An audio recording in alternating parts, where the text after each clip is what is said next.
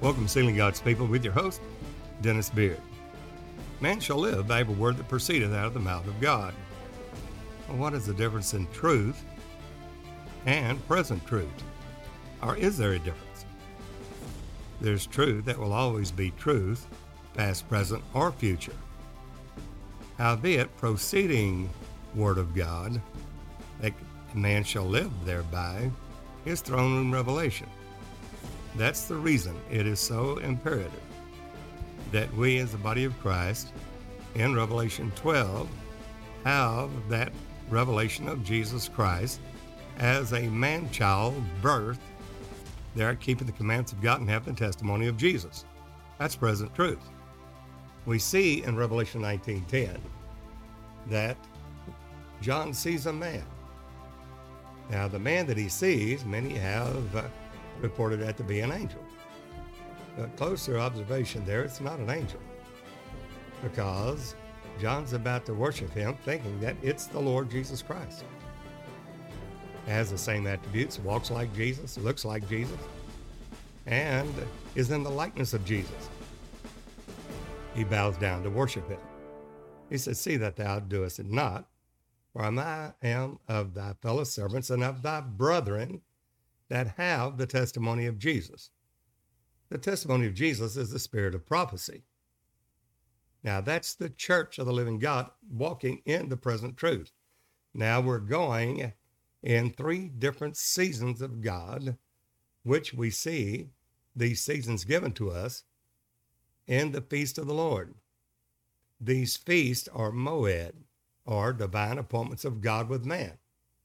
These are different seasons and they are for our admonition of things that will come to pass. It's God's calendar. In God's calendar, He shows us there in the feast of the Lord that there are three seasons with seven feasts.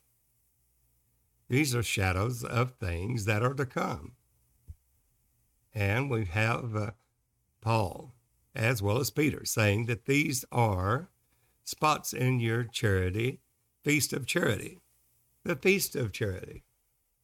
And that is that we are to go to the measure of the stature of Jesus Christ in believing and ob- obedience to the present truth.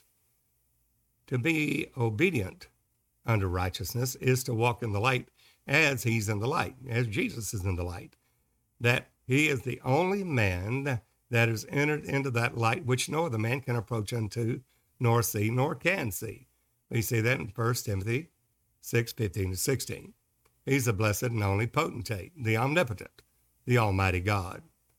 Now, very few understand that there is not a Trinity, that there's only one God, one person of God, and that is stated very simply in Isaiah 43:10, Philippians 2 6 through 8, Jesus claims to be that only true God. He claims to be the Father in John 8 24. And that is not full grown just having that revelation. Most miss, miss the mark there.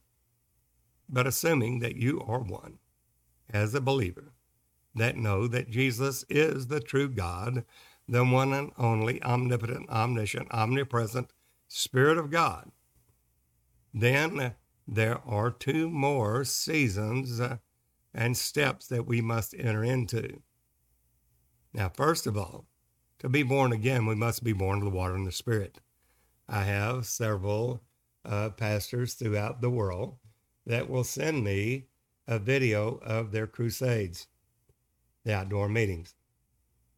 Some with literally thousands that are in attendance. And they'll say, well, there was 43 decisions or 153 decisions or whatever for Christ. That's not born again. Raising your hand saying the sinner's prayer is not born again. Now, that is another lie that has been propagated through the body of Christ, through the denominational church world. Nowhere did anyone, anyone ever get saved, drop down and said the sinner's prayer or say, Jesus, come into my heart. That is an error. It's an erroneous doctrine. To be born again is to be born of the water and the Spirit. Now, assuming that we get that right, that we understand to be born again is born of the water and the Spirit, as stated by Peter in Acts 2.38. Because we're in that season there in Acts 2 of not Passover. We're in the season of Pentecost. That's a different season requiring obedience unto all truth. In the days of Jesus' flesh, he is our Passover lamb. He died. Our Passover, the blood there shed for our propitiation, the expiation of our sin. Well, then he was buried, unleavened bread, and that is no sin in him. And he's declared to be the Son of God through the Spirit by the resurrection from the dead. Then he's the first fruits. Well, there's the first season with the Feast of Passover, Feast of Unleavened Bread, Feast of First Fruits, which are Moed, are the divine appointments of God with man in the first season. Well, the Gospel according to Matthew and Mark, Luke, and John declare that season of Passover, containing three feasts the Feast of Passover, the Feast of Unleavened Bread, and the Feast of First Fruits, death, burial, and resurrection of Jesus Christ. And uh, that's the first season. Then that's not all, that's not the totality of it. Then we go to the second, the second season that has one feast in it, or one divine appointment of God with man, and that is the Feast of Weeks, or the Feast of Pentecost. You will number after first fruits seven weeks, or seven Sabbaths, seven weeks, and on the morrow, seven times seven is 49, and on the morrow, 50, Pentecost, 50 days after first fruits. Then will be that wave sheaves, two wave sheaves with leaven that will be waved before the Lord in Leviticus 23. Well, that's Pentecost. Well, after Jesus' death, burial, and resurrection, he was seen after his passion alive by as many as 500 at one time for 40 days. Well, then, Jesus is taken up into heaven, Acts, the first chapter. Well, for that second season to come in, Jesus is already Christ, our Passover sacrifice for us, declared to be the Son of God through the Spirit by the resurrection from the dead, unleavened bread, and the resurrection. So the feast of Passover, unleavened bread, and first fruits declared and recorded in the four Gospels, according to Matthew, Mark, Luke, and John. Well, then we go to that's the first season. And it has been completely paid for in full in Jesus Christ, and we have no need that we are complete in Him and have need of nothing else. Because that blood sacrifice once and for all paid the eternal price.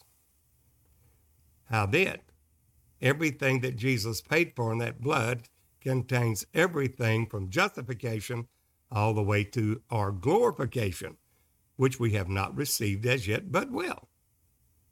Now, there remains another season for us. Now, historically, in the book of Acts, some 2,000 years ago, we see Acts, the second chapter, that there is a day of and the full time of Pentecost. And when the day of Pentecost was fully come, that's the second season. Well, they were in one mind and one accord, 120 in the upper room. And suddenly there came a sound of a rushing mighty wind, and cloven tongues of fire appeared and sat on each one of them. Those cloven tongues of fire, they could see it on each one of them. And they were filled with the Holy Ghost. Now that's something greater. Because Jesus, while he was in the world, in the days of his flesh, he is that Spirit. He is the Father of glory. So Jesus said, It's expedient that I go away, for if I go not away, the Holy Ghost, the Comforter, will not come. Because Jesus was not yet glorified. He said, Out of your belly shall flow rivers of living waters. This he spake of the Holy Ghost, which was not yet given. Because why? Jesus was not yet glorified. When he's glorified, the man goes back to his former glory as spirit, the Father of glory, glorified with the Father's own self. John 17, 5. All power in heaven and earth given to him, Matthew 28, 18. That same Jesus whom you crucified, that all the house of Israel know assuredly that God hath made him both Lord and Christ, Acts 2.36. The Lord is that quickening spirit, 1 Corinthians 15.45. He is that blessed and only potentate, the Almighty God, the omnipotent, 1 Timothy 6.15 and 16. He's the Alpha and the Omega, the beginning, the ending, which is, was, and it's come, the Almighty. Revelation 1.8. We can't miss that.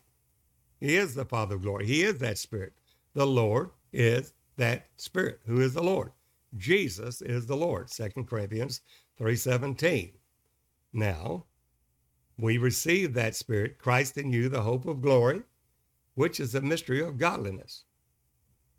That is, uh, that stated to us that if any man have not the Spirit of Christ, he's none of his. Now, that requires more than just repentance. Because in Acts, the 19th chapter, we find 12 brethren there that Paul comes upon. And as he does, he notices that he doesn't see the sign of the Holy Ghost. They are believers. They had believed a certain point in one feast, but they had not known and received the baptism of the Holy Ghost. Neither were they born again. So Paul asked them, Acts the 19th chapter, you can read it. And that's the problem. Most people do not read the Word of God, and the Christianity is on a decline. And most there, especially in the younger uh, generation, that all the way up to age 30, that most, uh, uh, I think they were, the poll, Gallup poll said there was something like only 61% that believed in God. But whatever the case is, the ones that know and seeking the truth of God will be the ones that will enter in because if we don't seek, we won't find. Well, Paul comes across these brethren and was seeing that most of the churches are fundamentalists and saying, well, if you just repent, you're saved. Well, that was true under and before under John the Baptist and before Jesus died on the cross. That was before the effectual working of the Holy Ghost in Jesus fulfilling those feasts of the Lord. He fulfilled every one of them. And these are shadows of things to come to giving us the seasons of God that we must walk in the light as He's in the light that blood has already purchased all of the things that God will do from justification, sanctification, and our ultimate glorification, whereby our vile bodies will be fashioned like in his glorious body, whereby he's able to subdue all things unto himself. We have not yet been changed.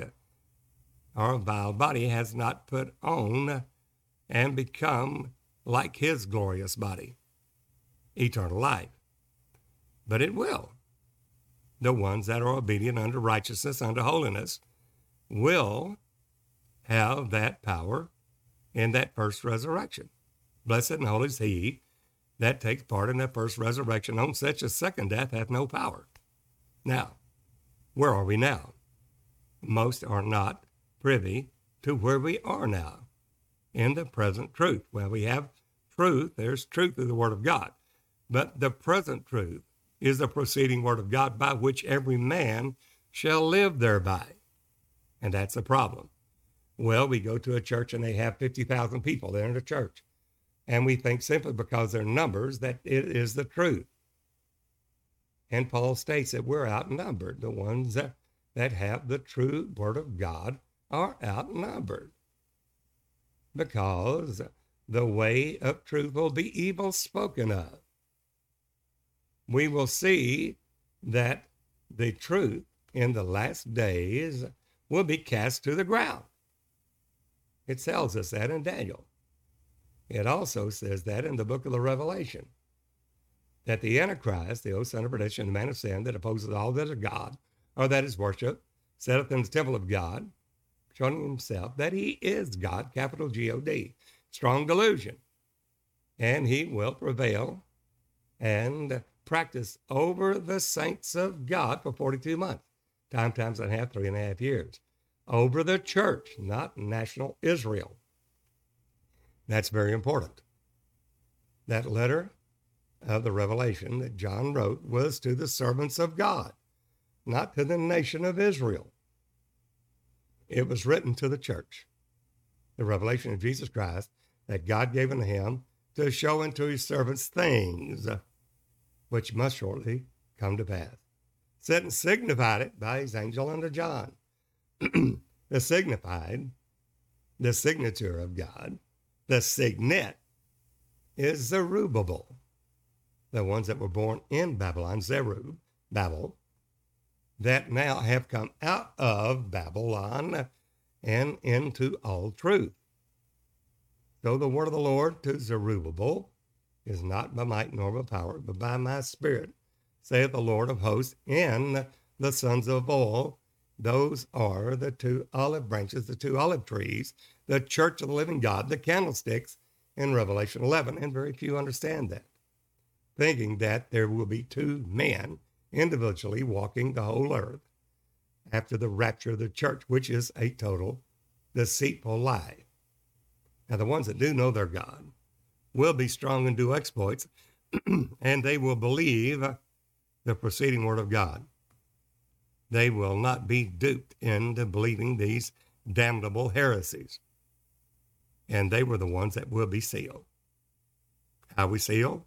That after the, you have received the word of God, you have set to your testimony that God is true, and you're sealed with the Holy Spirit of promise until we receive the promised possession of our body being fashioned like in his glorious body in the resurrection from the dead.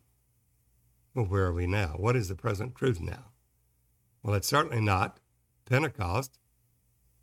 And that happened in Acts, the second chapter, over 2,000 years ago. Well, how do we know there's more? Well, we know there's more because that still remains a third season. The Pentecost, or the Feast of Weeks, or the Feast of Pentecost, was the second season of God, containing one divine appointment of God, one feast of the Lord, and that's the Feast of Pentecost. Now, when that happened in Acts, the second chapter, there were about 3,000 souls men, not counting women, women and children, that were saved on that day. How were they saved? Well, we Acts 2 4, we see they received the Holy Ghost. They spake with other tongues as the Spirit gave the utterance. Was that it? No. Because we find in Acts 2.37, they said, Men and brethren, what must we do? Not born again yet, even though they have received the Spirit of God Christ in them, the hope of glory, with the outward evidence of speaking in other tongues. And Peter, standing up along with the other eleven, said, Repent and be baptized. Well, they hadn't been baptized yet. They've had uh, the baptism of the Holy Ghost, born of the Spirit, but they had not been born of the water at that time. And they said, Men and brethren, what must we do? Acts 2.37. Then most will say, well, you've already believed on Jesus. You're already saved. You've said a sinner's prayer. You've repented, and that's it. No, because now you've gone from John's baptism, which was simply a baptism of repentance. Truly, all that you did before the cross was come to John the Baptist and the water of repentance bring forth fruits meet for repentance. That's all you had to do. But since the cross, Jesus' death, burial, and resurrection, then uh, Matthew, Mark, Luke, and John, according to the gospel, then we have to be made partaker of those feasts with Jesus. And how do we do that? Well, Peter gives us that instruction, not just repentance. Now, a godly sorrow worketh repentance, not that godly sorrow worketh repentance unto salvation. It's not salvation, but unto salvation after a godly sort. Paul tells us that, but not salvation, but it works to get us to salvation. And that, not the sorrow of the world, but a godly sorrow, realizing that we're sinners and we need a Savior. But how do we get born again? Well, you're born of the water and the Spirit, John 3. How do, how do you do that? Well, the keys were given to Peter. It's very simple. In that, on the day of Pentecost, there, Jesus is already dead, burial, and resurrected. He's seen alive after his passion for 40 days. And then he said, Wait for the promise of the Father, which saith he, You've heard of me. 120 in the upper room. And we're waiting for a promise. Now they're going to wait 10 days because it's uh, Jesus seen alive after his passion 40 days. That feast of weeks is seven times seven or 49 plus, and on the morrow, plus one, 50, Pentecost, 50 days. Well, Jesus had already been alive, seen after his passion 40 days, that only remains 10 days more. They'll be in the upper room. A simple deductive reasoning. Now, with that said, they were waiting there in one mind and one accord in the upper room. There, there, how do we get into that death, burial, and resurrection? We're going to see that. Peter has the keys to the kingdom. It's not John the Baptist anymore. He has decreased. Jesus must increase. And what happens? Well, Acts 2, verse 1, when the day of Pentecost was fully come. It's a new thing. Up to that point, no one had ever talked in tongues.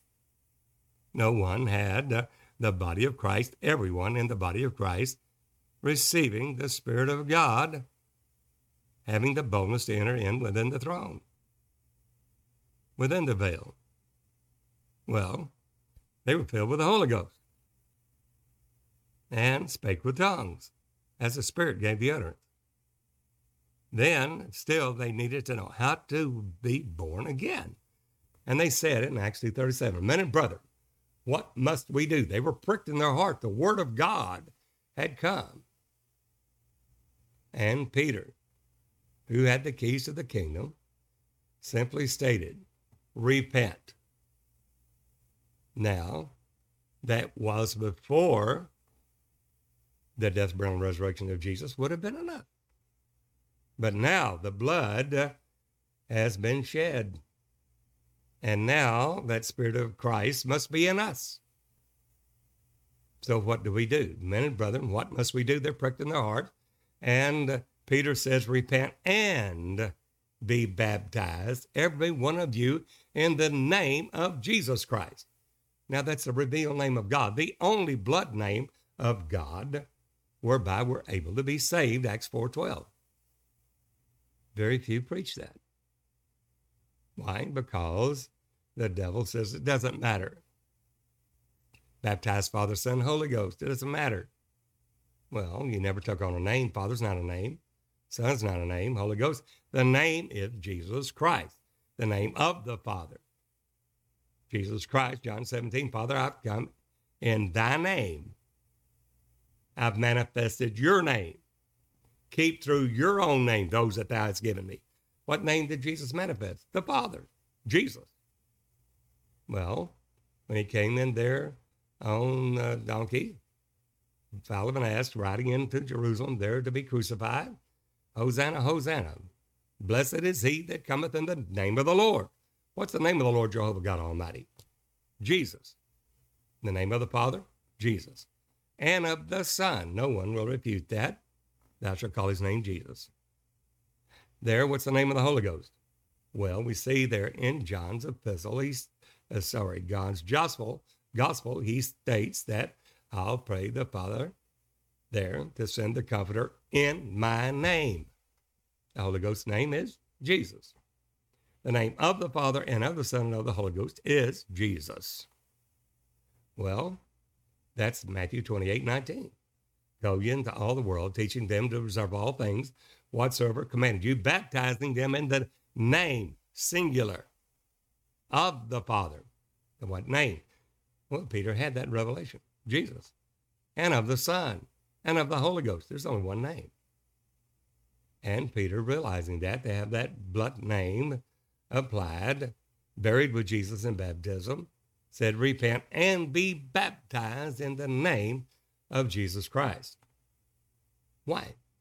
For the remission of your sins. There's only one way that the body, of the sins of the flesh is cut off, and it's by baptism. You'll see that in Romans 6, 1 through 4, Colossians 2, 10 through 12. There's no other way. In the whole book of Acts, no one ever just repented or just believed on Jesus. Every one of them were baptized in the name of the Lord Jesus. And when they were pricked in their heart, they said, Men and brethren, what must we do? How do we get into the present truth? How do we effect that? In obedience unto righteousness. What must we do? Not what must we say. What must we do? Acts 2.37. Well, Peter said, Repent and be baptized, every one of you, all of us, in the name of Jesus Christ, for the remission of your sins. Have the spiritual circumcision of the heart in the spirit so you can believe with the heart, having your conscience purged from dead works to serve the living God through water baptism. Now, very few even believe that because the devil has, uh, the God of this world, has blinded their eyes to the truth and walking in the light as he's in the light, thinking that just a repentance is salvation. No. Before the cross, with John's baptism, yes, but not now, because we see that explicitly stated in Acts, the 19th chapter. Now, Peter's going to say, Repent and be baptized, every one of you, in the name of Jesus Christ. That's the name of the Father and of the Son and of the Holy Ghost, the revealed name of God, the only blood name of God for salvation, Jesus. Jehovah's salvation.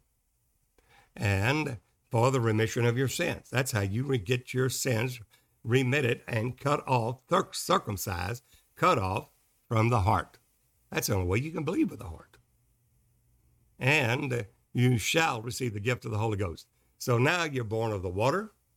Repent and be baptized in the name of Jesus Christ for the remission of your sins. You're born of the water. And you shall receive the gift of the Holy Ghost. You're born of the Spirit. For the promises to you, your children, many to follow off, even to as many as the Lord our God shall call. Now, that gets us to the Pentecostal faith, that second season. The first season, Jesus fulfilled it death, burial, and resurrection. How did we get into it? Just as Peter stated repent, feast of Passover, and be baptized, feast of unleavened bread. Then you're raised to the newness of life, the body the sins of the flesh cut off, born of the water. Go to the second season, one feast, feast of weeks, feast of Pentecost. Receive the Holy Ghost. Then what? Then, after you are born of the water, then you're born of the Spirit. Now you have partaking of four feasts in two seasons. That was 2,000 years ago. And we think that's still present truth? No. The path of the just is as a shining light that shineth more and more unto the perfect day. We're to grow up, not stay there as little children, or newborn babes for that matter. We're to grow up into Him in all things, in all truth. Many have just sat there and sucked on a milk bottle forever and have rickets, never growing up into Jesus. And the newborn babes are unskillful in the word of righteousness. Paul states that in Hebrews 5. And he doesn't pat them on the back and say, well, You're saved. He said, You ought to be teachers. And while you ought to be teachers, you have need again of milk and not of strong meat. That's a reproof. You're being reproved because you should be further, more grown up into Jesus, and you're not. You're unskillful in the word of righteousness. Well, there we have that 2,000 years ago, the present truth, the present light, as Peter states in 2 Peter that you are as you are established in the present truth. alluding to there's more to come. And there's certainly more to come. Well, what, what and what is that? To certify that to be the truth. In the book of Acts, we see one that in Acts 2.38, repent and be baptized in the name of Jesus Christ after you've repented and you're born again. It gives us that name, the blood name of God, Acts 4.12. Jesus. Not Father, Son, Holy Ghost. Jesus. Then we go to Acts 10, the house of Cornelius. Well, of course, Acts 8, Philip goes down there. They had been baptized in the name of the Lord Jesus. Howbeit, none had received the Holy Ghost. But they've been baptized, taking on the name of Jesus. As many as have been baptized into Christ and put on Christ, but they hadn't received the Holy Ghost yet. The Spirit of Christ had not come into them. So they sent for Peter who came down, laid hands on them, they received the Holy Ghost. That's Acts 8. Now we go to Acts 10. We have Peter going down again because he has the keys to the kingdom. And as he goes to the house of Cornelius of the Italian band, he's preaching Jesus Christ. As he does, the Holy Ghost falls. Now they receive the Holy Ghost first. And Peter, while he's preaching, the Holy Ghost falls.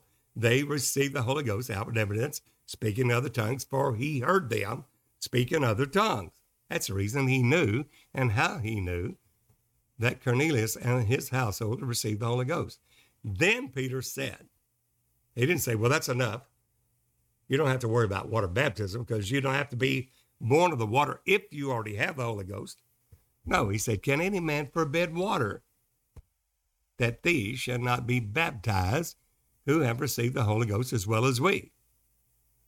Somebody said, well, when you're baptized, the baptism is of the Holy Ghost. It has nothing to do with water. Oh, yes, it does. The baptism of the Holy Ghost is born of the Spirit. Baptism of that born of the water is a baptism in water. And that's what exactly Peter said to the house of Cornelius and said, Can any man forbid water that these should not be baptized who have received the Holy Ghost as well as we. They've already received the Holy Ghost, for he heard them speaking other tongues. He knew they had the Holy Ghost. Then he commanded them, it wasn't a suggestion, he commanded them to be baptized in the name of the Lord Jesus. Now, now, so the first one there in Acts 8, they've been baptized in the name of the Lord Jesus, but hadn't received the Holy Ghost yet. Peter goes down, and then they receive the Holy Ghost. We go to Acts 10. Peter's preaching. They they repented. They were believing the Lord. And then first, now the Holy Ghost is given. And then born of the Spirit first. And then they were born of the water, being baptized in the name of the Lord Jesus. Water. Then we come to there in Acts the 19th chapter. And we have 12, 12 brethren there.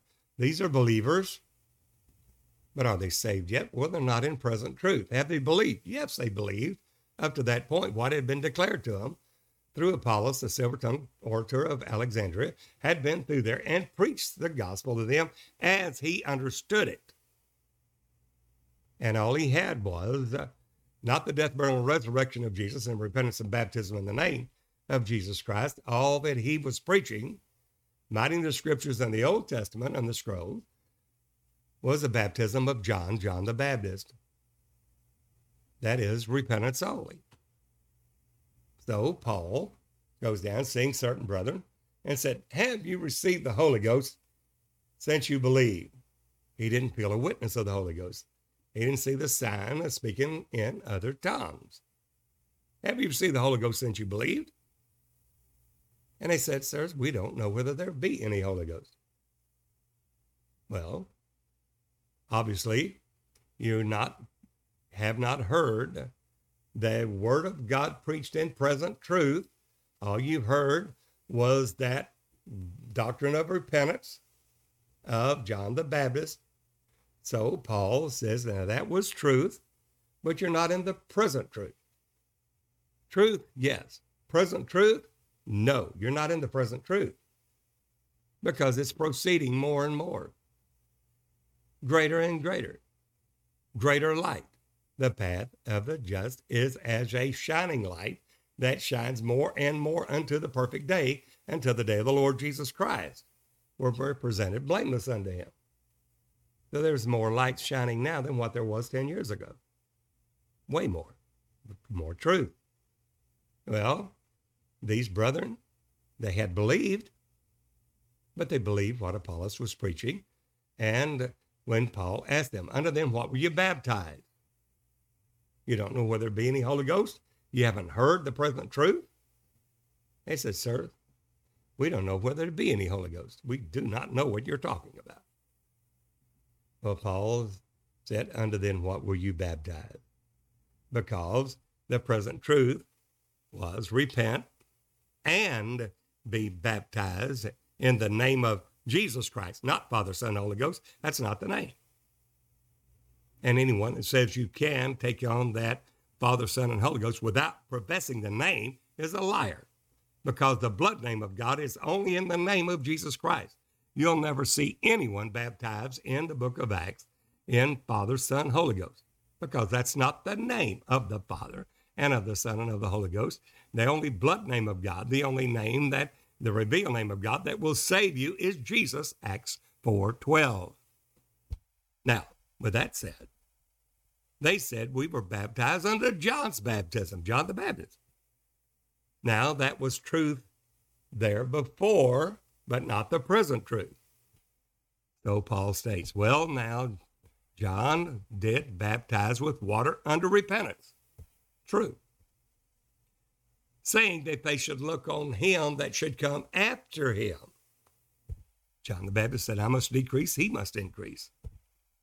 He is the one that will baptize you with the Holy Ghost and that with fire. Well, then they heard what Paul preached, preached to them Jesus Christ, and they were baptized in the name of Jesus Christ. Paul laid his hands on them. Now they're born of the water. Then laid his hands on them, the doctrine of laying on of hands, and they received the Holy Ghost, born of the Spirit. How do we know that? because they spake with tongues and prophesied. That's Acts the 19th chapter. Paul himself giving his account of how he was in that present truth is in Acts the 22nd chapter. He was on the road to Damascus. He was knocked down by a great light about noonday that was greater than the sun, and that God is lightening him as no darkness at all. He saw the light and he said, who art thou, Lord? Who are you, Lord Jehovah God Almighty? I am Jesus. It's hard for you, Saul, to kick against the pricks. There, here we have Paul seeing the great light, having the revelation of the name of Jesus, knowing that God is Jesus, Jesus only, the blessed and only potentate, omnipotent, omniscient, omnipresent Spirit of God, and there's not another and he's told by the Lord Jesus the calling on his life. He will be an example of long suffering, and he will be an apostle to the Gentiles. And he's blinded by this light for three days. Ananias, Paul said, comes to him, the prophet, and says, Brother Saul, I'm sent here for that you may receive your sight. And and you've seen that just one, not a just trinity, a just one. There's only a Holy One of Israel. There's no such thing as a Trinity, a Holy Trinity, a Holy One. And that's it. Well, what they do. And Paul said at that time, Ananias said to him, Receive your sight, Brother Saul. He said, That same hour, I received my sight. And here's a man that's seen the great light, seen God himself. That great light blinded him. He knows his name is Jesus. He knows the calling's life, and he's healed of his blindness, and still his sins are not remitted. Why? Because he's not born of the water. What happens? He said, Ananias says, Brother Saul, why tarriest thou? Arise and be baptized, washing away your sins. How? Calling upon the name of the Lord. Paul was baptized in the name of Jesus Christ. Now that was the present truth back then. many, many years back then. 2,000 years ago, that was present truth. But what's the present truth now? Well, that's what we're preaching. And those that are walking the light as he's in the light are speaking the same thing. We're in a different season now. We're in the season of tabernacles. That's the third season. It contains three divine appointments of God with man, and those are the Moed, or they are the feast of the Lord, and that's the Feast of Trumpets, the Feast of the Day of Atonement, and the Feast of Tabernacles. We're in that third season of Tabernacles. In the season of Pentecost, we were Pentecostals. That was present truth back then. But we're not in that now. Present truth is not Pentecostal. The present truth now is tabernacleist. We're not Pentecostals. We're tabernacleist. Why?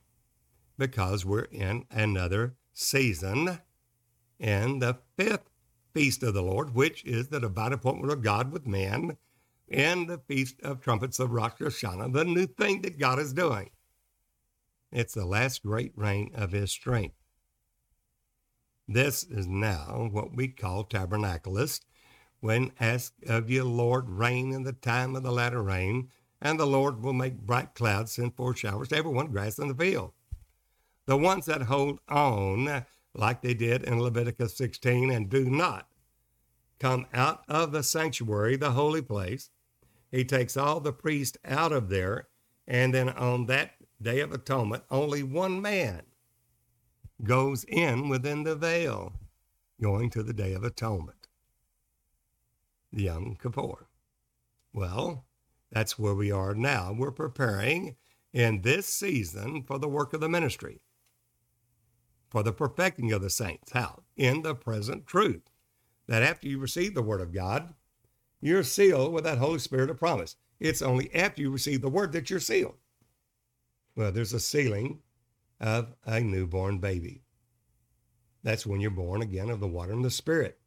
If you haven't been born of the water and the Spirit, that is, that after you have repented, just as it was in the book of Acts, the 19th chapter, they're good fundamentalists. They were uh, brethren and believers that had repented, but they weren't in the present truth. What did they do? Well, God got the word to them. If you have a willing heart, God's going to get the word to you. Ask and be given you. Seek and you'll find. Knock to be open to you. The opportunity. Keep knocking. Keep asking. Keep seeking. God will. And that's exactly what happened to them. And there, in that present truth, they, after they repented, they were baptized in the name of Jesus Christ and they received the Holy Ghost there, but Paul tells us and warns us there in that same uh, chapter in Acts 19 that take heed to yourselves and over all the flock over the which the Holy Ghost has made you overseers to feed the church of God which he hath purchased with his own blood. Immediately after my departure, Paul said, grievous wolves are going to come in, not sparing the flock. That's where we are today. Bringing in perverse things. Damnable heresies, that's what Peter called them. Second Peter second chapter. And we find the same thing in the Epistle of Jude. He said, earnestly contend for that faith that was once delivered to the saints, because there are men that have come in, crept in unawares. And what did they do? Which were foreordained to this condemnation. Unholy, ungodly men. Turning the grace of our Lord Jesus Christ into lasciviousness. Denying the only Lord God claiming there's a Trinity. Not one, there's three. Three persons. There's only one person. Now, God, through his judgments, are moving us back to the true Lord, God Almighty, Jesus Christ, him alone, the blessed and only potentate, First Timothy 6.15 and 16, who only hath immortality, is not another. At that who has entered into that light, Jesus, the man, which no other man could enter into, nor see, nor could see. Jesus is there. The forerunners entered in. He's God Almighty, the Father of glory. He stated that in John 8 24, except you believe that I am he, the Father of glory. You shall die in your sins. So he said, Well, I repented. Well, that's wonderful. That was truth back then, before the cross. What's the truth there after the cross, 2,000 years ago on the day of Pentecost? To come to Pentecostal, you repent and baptize in the name of Jesus Christ for the remission of your sins, born of the water, and you see the gift of the Holy Ghost, born of the Spirit. That was then a Pentecostal. But then you don't stay as a little child or a newborn baby, go to little children. A newborn baby, then your next step is little children. What is that? Well, John in his epistle tells us exactly what it is. He said, I'll write you, first John 2, 12 through 14, I'm writing you little children, because your sins are forgiven for his name's sake, born of the water and the Spirit, and you have known the Father. Have they grown? Well, they know that Jesus is the Father. Now they've grown in revelation from and having greater light than from newborn babes. They know that Jesus is the Father of glory. They're little children. Do we still have to grow? Yes, the children of the kingdom will be cast out. The hearts of the fathers turn to the children, children of the fathers, lest I come and smite the earth with a curse. Malachi 4, God states that. The restoration of all things, the restitution restoration of all things, is the reason that Jesus is still in the heavens and must stay there and be there and be received there until the times of the restitution or restoration of all things, all things of faith, all truth, being in the body of Christ. Acts 3 20 and 21. You'll see that. So, what are we in now? The ones that are walking in the light is He's in the light, in the present truth, are the ones that are now not in Pentecostal. They're not just little children, they're young men. What are the young men? Well, that's certainly a leap growing up into Jesus more than a newborn baby or a little children, a child, because they have gone on to add to the faith virtue, virtue, knowledge, knowledge, temperance, temperance, patience, patience, godliness, godliness, brotherly kindness, brotherly kindness, charity. You'll see that in 2 Peter 1. Now, if these things prevail in you, there'll be no cause or case for falling away. As you're established in the present truth, now this is the present truth that we have gone far greater than Pentecost. Peter alludes to that in 2 Peter 1. Now, he says there that this grace of the Lord Jesus Christ comes to you at the revelation of Jesus. That's 1 Peter 1, verse 10 through 12, 14, those verses there that that Christ there is that whole revelation that Christ in us will lead us and guide us into all truth and all perfection, measure the stature of the fullness of Jesus Christ. The next step that we're in there from little children, knowing that Jesus is the Father, is that of uh, young men. And John states, I write unto you, young men, first John 12 through 14. I write to you, young men, because the word of God is strong in you and you've overcome the wicked one. Now, that's saying a lot. The word of God is strong in you. That means you've searched out the scriptures and read. Not one of these things will fail. Those are the things of faith. Search the scriptures, in them you think you have eternal life, and these are they that testify of me, Jesus said in the volume of the book. It's written of me, I come to do thy will of God for a body that has prepared me. God prepared himself a body. You'll see it in Isaiah 43 10 through 17. Thus saith the Lord, and my servant whom I have chosen, that you may know and believe me and understand I am he. The Lord God, the, the eternal Spirit of God, is that servant. That you may know, believe me, and understand that I am he. Before me there was no God formed, neither shall be after me. God formed himself a body of flesh and blood to redeem us that were under the law. Galatians 4, verse 4. Now, where are we now in the present truth? Young men, those are the overcomers. What do we have to do to be there? We have to receive the Word of God. The Word of God is strong in us, and we've overcome the wicked one. That means that each individual believer have sought God to do the individual purpose and will of God for that member in the body of Christ, a member in particular. That means that every measure in part of the body of Christ have been found what the will of God and the purpose for their life is and have obeyed it in overcoming. We find what is essential there in Revelation, the second and the third chapter. Jesus said to each church, Ephesus, Smyrna, Pergamos, Thyatira, Sardis, Philadelphia, and Laodicea, I know thy works. The works that accompany salvation, which is not only love God, not in word and in tongue, but in deed and in truth. The works that accompany salvation. The faith that with the works, uh, that gives glory to our Lord Jesus in heaven. The ones that understand that come to that young man stature in Jesus Christ, which is a third sealing. Growing up in Him, you have to receive that Word of God and an overcomer. Well, how do you do that? Well, Paul states that. You find the will of God and do it for your individual life. To do that, we have to understand and know the voice of God. The lambs don't know the voice.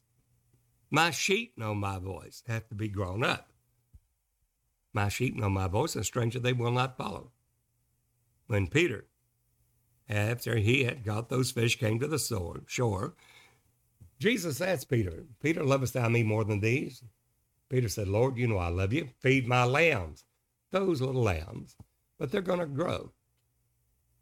So he asked Peter again, Peter, lovest thou me more than these?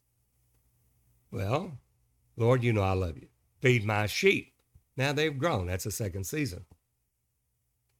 Peter, lovest thou me more than these? Peter being grieved because the Lord asked him the third time. Why? Because there's three different seasons there. That's the reason in the third year, dung about the tree, and if it doesn't bring forth fruit, cut it down. It's in the third day, that third season, I'll raise you up and you'll live in my sight. But following to know the Lord, his going forth is prepared as the morning. He will come to us, to Parousia, as the rain, former and latter rain in the first month. Well, that is the former rain, book of Acts, Pentecost. Latter rain, not Pentecost, tabernacleist. The season of tabernacle. And that's what you and I are called for right now. So, how do we do that? we have to know the voice of God. How do we know the voice? Well, we have to seek God. First, we have to not only be filled with the Spirit of God, but get the Word in us.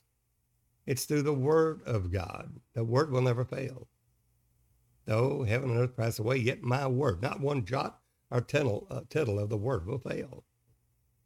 Well, Paul stated, I beseech you, brethren, by the mercies of God, you present your bodies a living sacrifice, holy and acceptable unto God, which is your reasonable service. Be not conformed to this world. Don't stay little babies. Don't stay little children. Now have the mind of Christ. Crucify the flesh with the affections of the lust. Find the will of God by obedience to his individual voice to you. Be not conformed to this world, be you transformed by the renewing of your mind. We all have different callings, but one's one spirit. We're all of one, but there's only one body. So we can say that. I can't say the hand, I, I don't have any need of you. The hand say the foot, I have no need of you. Well, God has fitly framed each part together as it's pleased him. It's up to us to find the will of God to do it. And he said, if you seek that word of God, presenting your bodies a living sacrifice, mortifying the deeds of the flesh.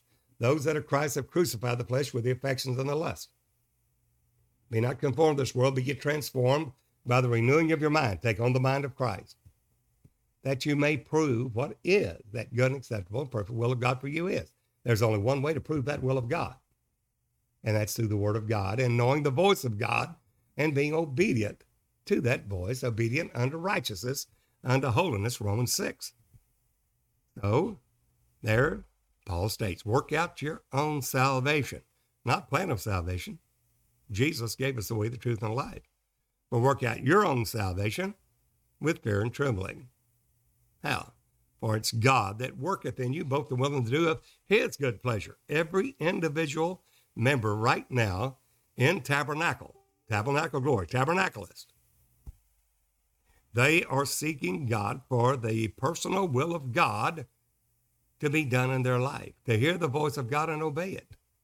That's where we are now in present truth. Its members in particular. Those are the ones that he's perfecting for the work of the ministry.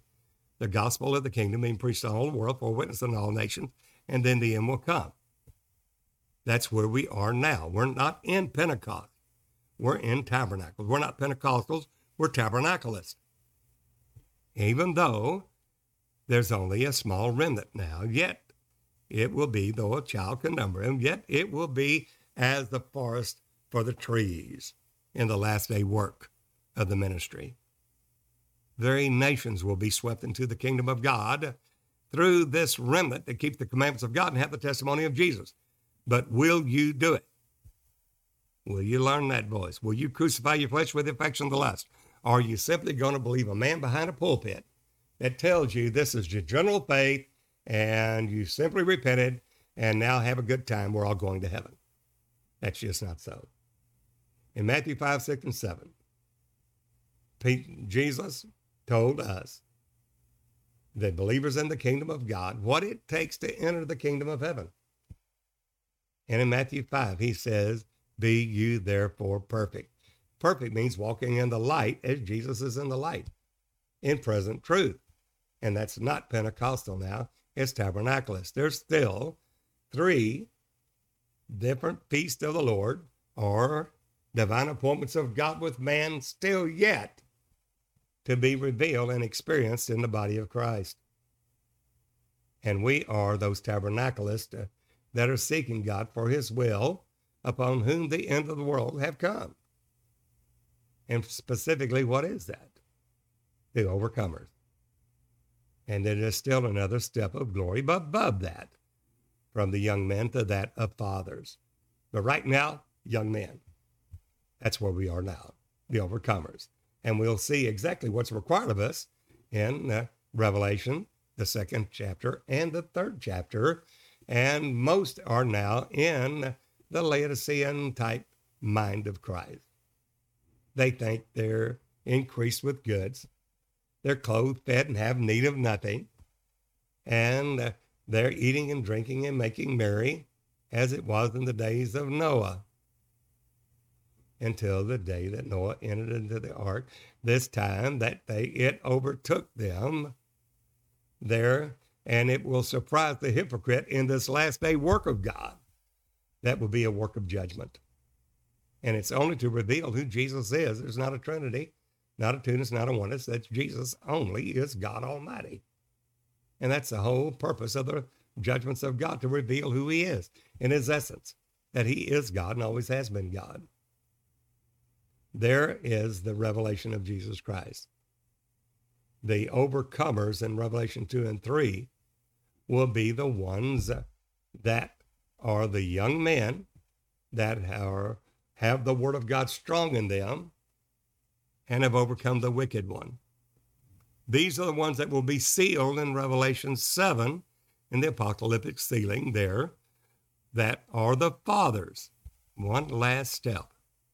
We're breaking this down for those of you that have an ear to hear what the Spirit's saying to the churches, because on the 19th of January 2019, over three years ago, we had a visitation from the Lord Jesus Christ. The Lord visited me and said, Seal my people by my word. Even as I send my angel ascending from the east, having the seal of the living God, so send I you. We were flabbergasted, knowing that we are the last of the last days and the end of the world come upon us, that it is now that God is preparing himself, the people of God unto perfection for the work of the ministry that will come to the measure of the stature of the fullness of Christ into a perfect man. And those uh, that we see, of young men that we see in the overcomers, overcoming the devil, the world, and their own flesh in Revelation, second and third chapter. And we find that in the each of the various churches that the Lord Jesus says and states in Revelation, I know thy works. And any problem that we're looking at that is uh, hindering us from being fully to the measure of the statue of Jesus, where we're lacking, is covered in one of those seven churches. all we have to do is seek God, and He will show us. Many say they're Jews and are not, but the synagogue of Satan. Well, what is that synagogue of Satan? They say they're Jews. What are Jews? Those are ones that had the spiritual circumcision of the heart. We see that in Romans 2 28 and 29. Then there are others there. You've left your first love. It's a mechanical worship. We find that in Ephesus. Smyrna and in, the, in Philadelphia, we find those saying they're Jews and are not. They're not spiritual Jews. They've been never water baptized in the name of Jesus. They've never had the circumcision of the heart in the spirit. And that is the Jew that is one inwardly. Romans 2, 28 and 29. So that's where we are now. For the perfecting of the saints of God. We find that in Sardis. Said, I have not found your works perfect. And it's like he said to the church at Ephesus repent and do your first works over. Do these works. Somebody said, We don't need works. Yes, you do. Repent and do your first works over. If you don't, Jesus said, I'll come and remove your candlestick out of its place, your light, except you repent. In other words, get back in the flow of the Spirit of God in present truth. So, this is an admonition, a warning to us in the body of Christ to get the mind of Christ. And that mind of Christ is that as Jesus suffered in the flesh, to that we also are called for the same. To do the will of God, we have to crucify our flesh with affections and lusts, work out our own salvation, fear and trembling. God working on us both the will and the do. And when we do that will of God, then He will fitly frame us together and then compact it, seal it, according to the measure of every part, the measure of faith given to every individual. So where are we now? Find the will of God. Do that, that faith that was given to each individual member in the body of Christ. And uh, that is an individual calling. Whatever you've been called for, God has dealt to every man, every member in particular, the measure of faith. Whatever He's called you to do, He's enabled you to do it with the measure of faith.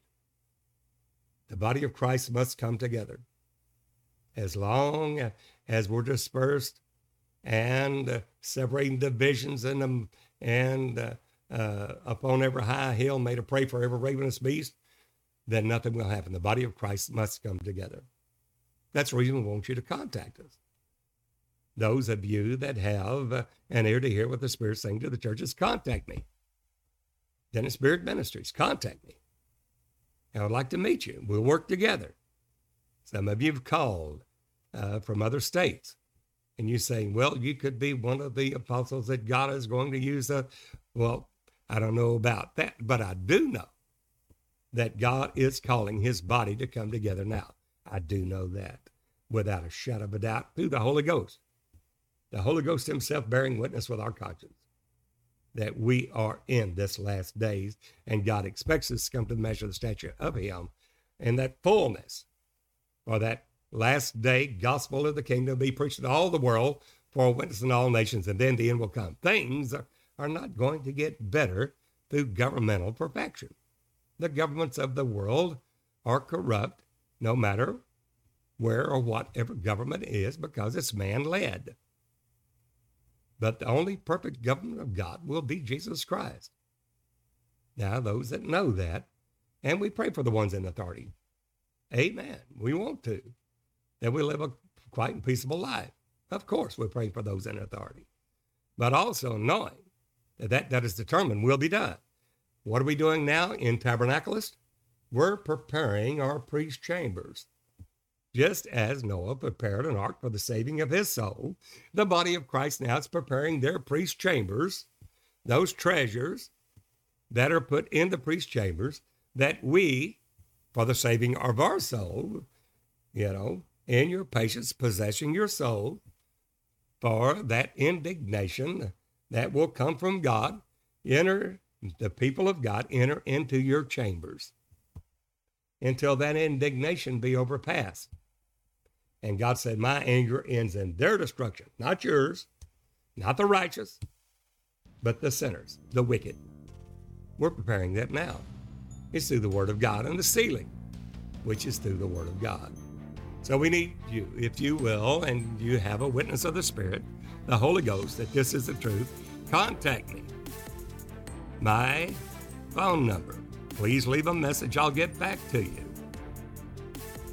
And that is country code plus one 903 746 4885. Leave a message. I'll get back to you. You can also write me, Dennis Beard, Post Office Box 2906, Longview, Texas, zip code 75606. You can also message me over the website at dennisbeard.org, sealinggodspeople.org, sealinggodspeople.com. You can message me at dennis at dennisbeard.org. There at my email address. Be glad to talk with you.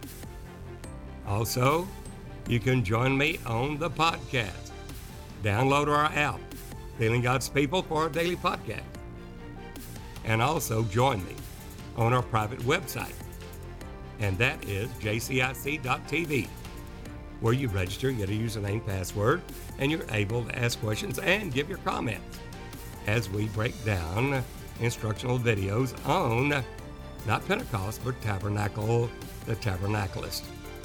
We also have a newsletter there. Well, we'll look forward to hearing from you. Now, God, perfect that which is lacking in each one of us, so we can all be presented blameless at the coming of the Lord, both spirit, soul, and body. Until the next time, this is Brother Dennis Beard saying, Behold, the real Jesus.